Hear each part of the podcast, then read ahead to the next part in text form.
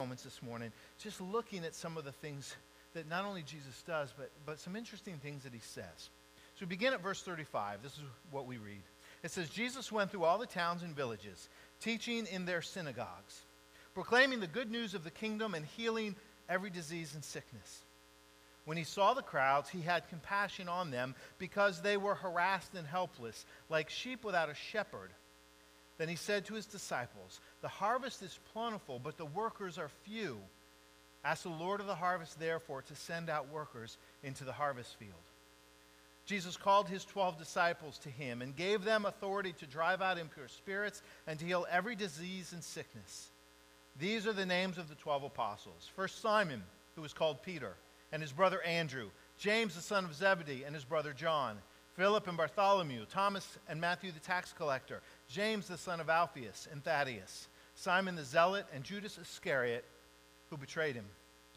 These twelve Jesus sent out with the following instructions Do not go among the Gentiles or, any, or enter any town of the Samaritans. Go rather to the lost sheep of Israel. As you go, proclaim this message The kingdom of heaven has come near. Heal the sick raise the dead, cleanse those who have leprosy, drive out demons. Freely you have received, freely give. Do not get any gold or silver or copper to take with you in your belts, no bag for your journey, or extra shirt or sandal or a staff. For the worker is worth his keep.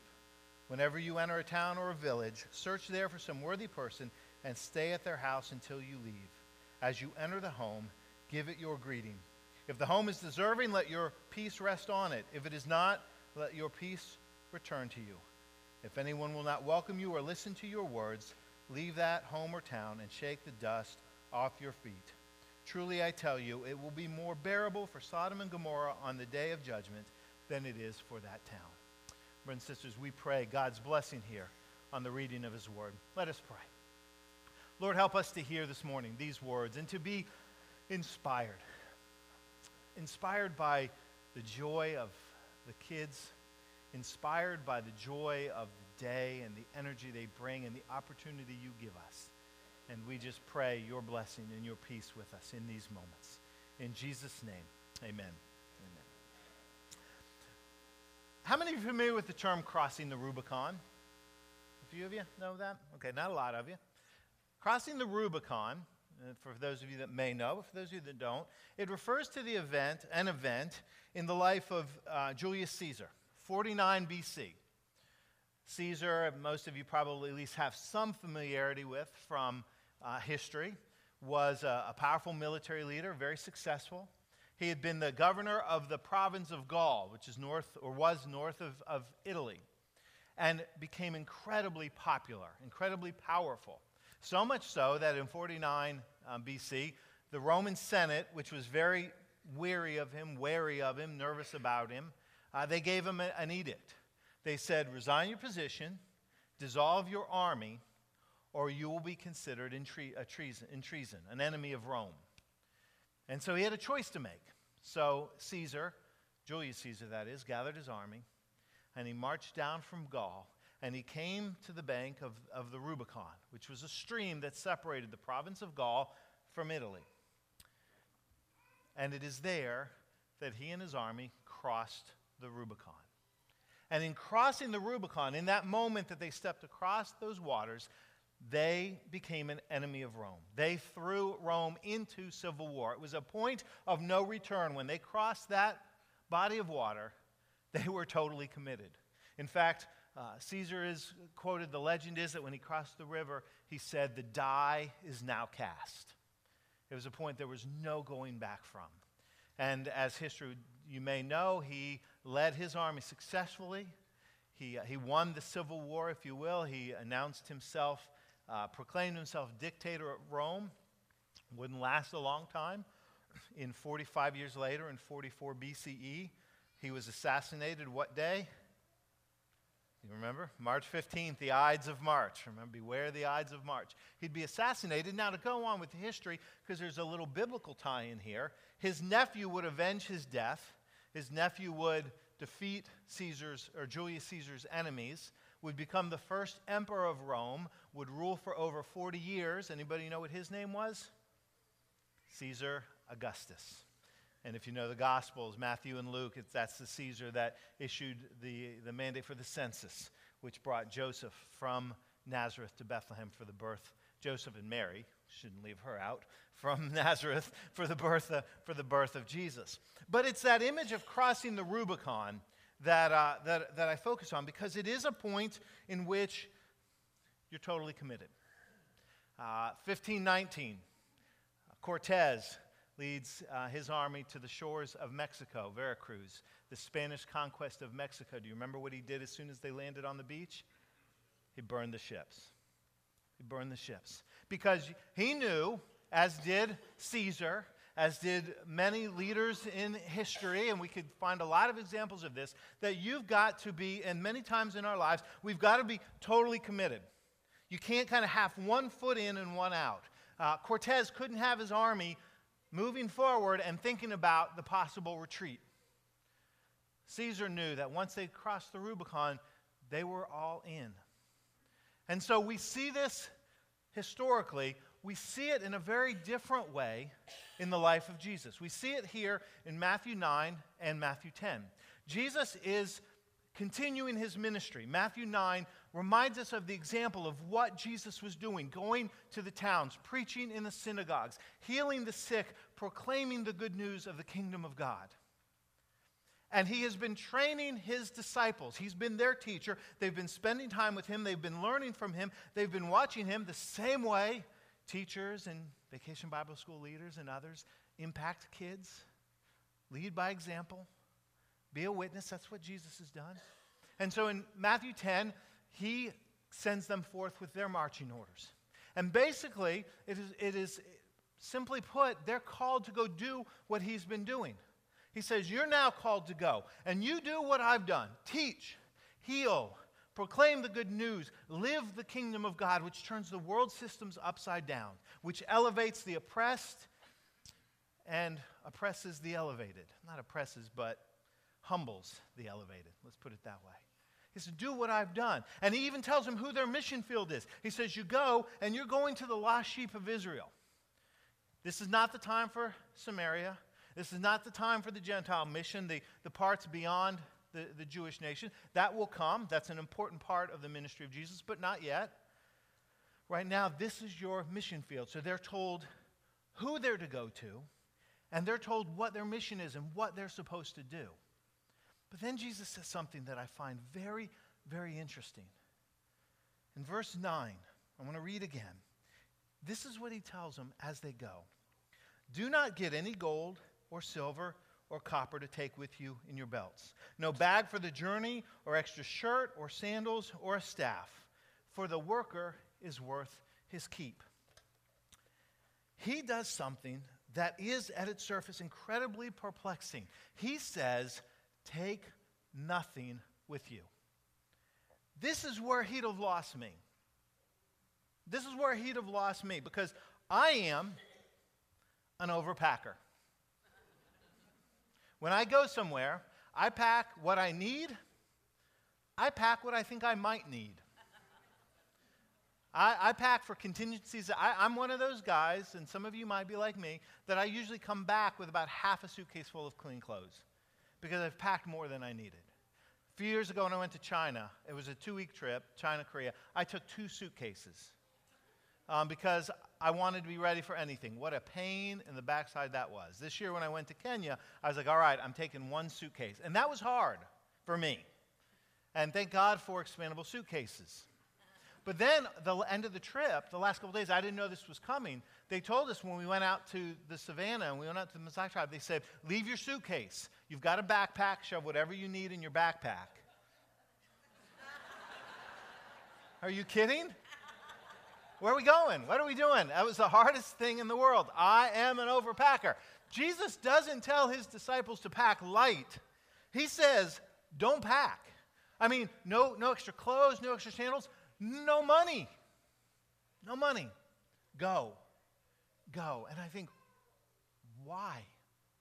Why?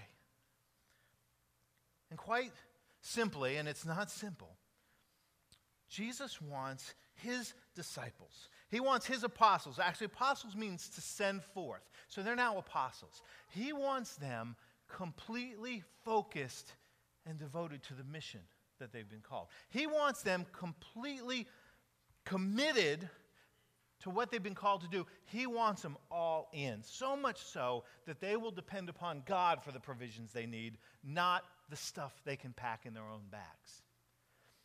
And I, I, think profoundly and significantly, the reality is what he knows is that, that we become very attached to our stuff, to our things, to our ability to, to provide and, and to meet our own needs. And that very often can become a hindrance. And we all do that. We do that literally. We become incredibly attached to ourselves. Go back to, to flying. For those of you that have flown and maybe flown a lot, you ever known the anxiety of standing at the conveyor belt, watching everyone get their bags and not seeing yours? You ever known the fun of just staring at the chute, going, please let that next one be mine? Because we need our stuff, right? We need the things that, that, that belong to us. And, and that's human. And there's nothing wrong with that. That's not wrong. That's not sinful. That's not disobedient. But Jesus knows that too often our stuff, our attachments, can become a hindrance to our mission. They can become limiting on our ability to be totally focused and all in to the things that God has called us to. And that happens in subtle, and sometimes it happens in very um, unexpected ways. About the middle of the week, I'm walking down the hall, right about in this section right here. These tables had been set up every night for, for dinner. Our kitchen crew that, that kept us fed and did such a fantastic job every night. And so we'd been eating, and the kids had snacks every night. And I noticed that there were some fresh stains on the carpet. Imagine that 150 kids in here and some things got spilled. I don't know how that happened. And this is the first thought, and I say this confessionally to you. The first thought that went through my head is, oh man, our carpets aren't going to look as nice. And I froze. And I froze.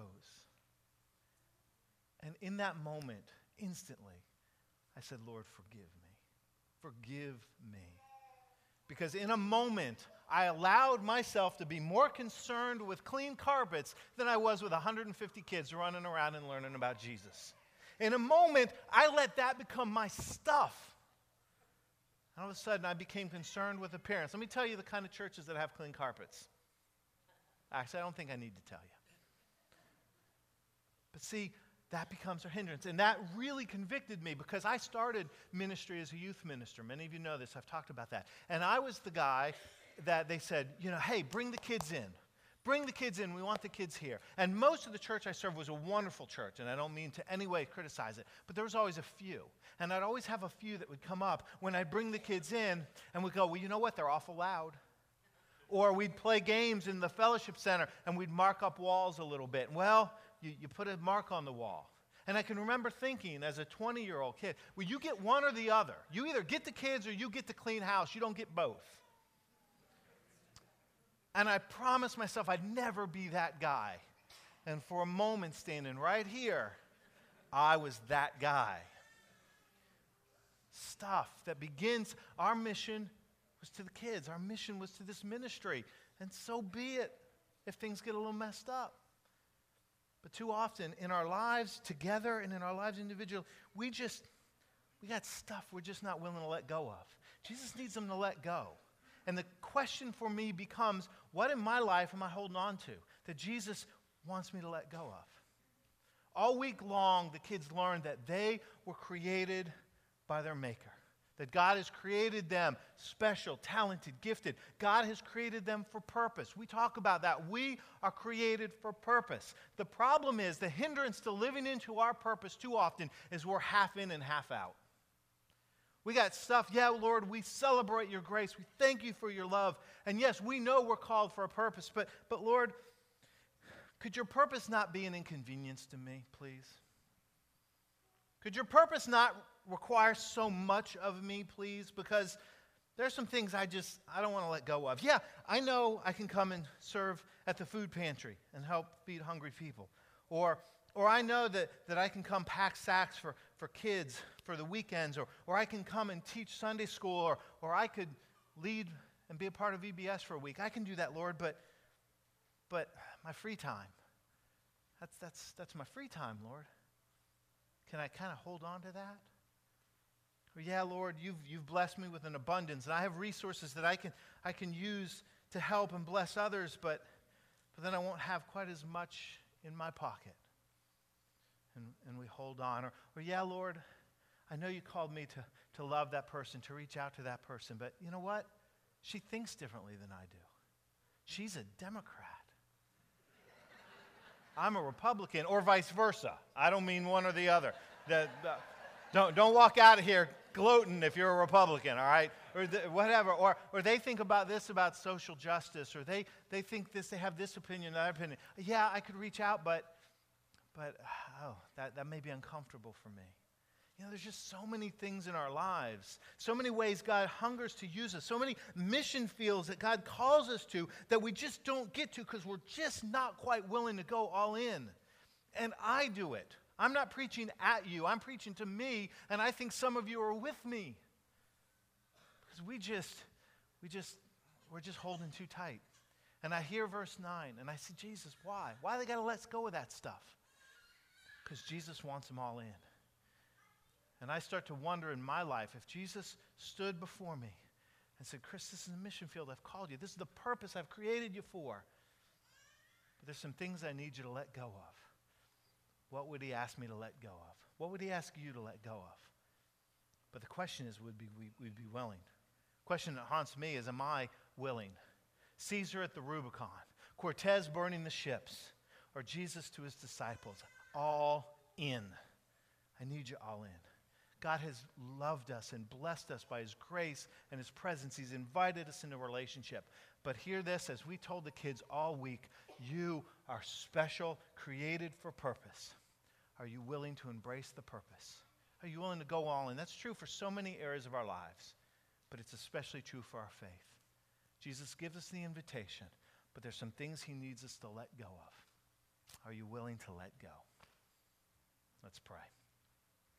Lord, we, we, we pray your spirit would challenge us, your love would overwhelm us, your, your hope would fill us, and that we'd go forth with the joy of faith, the joy of Christ, and the opportunity to serve, to live into that faith you've called us to, to let go and to make a difference in this world. That is our call in Christ, the mission for which we have been sent forth. Help us to embrace it fully. We pray in Christ Jesus. Amen and amen.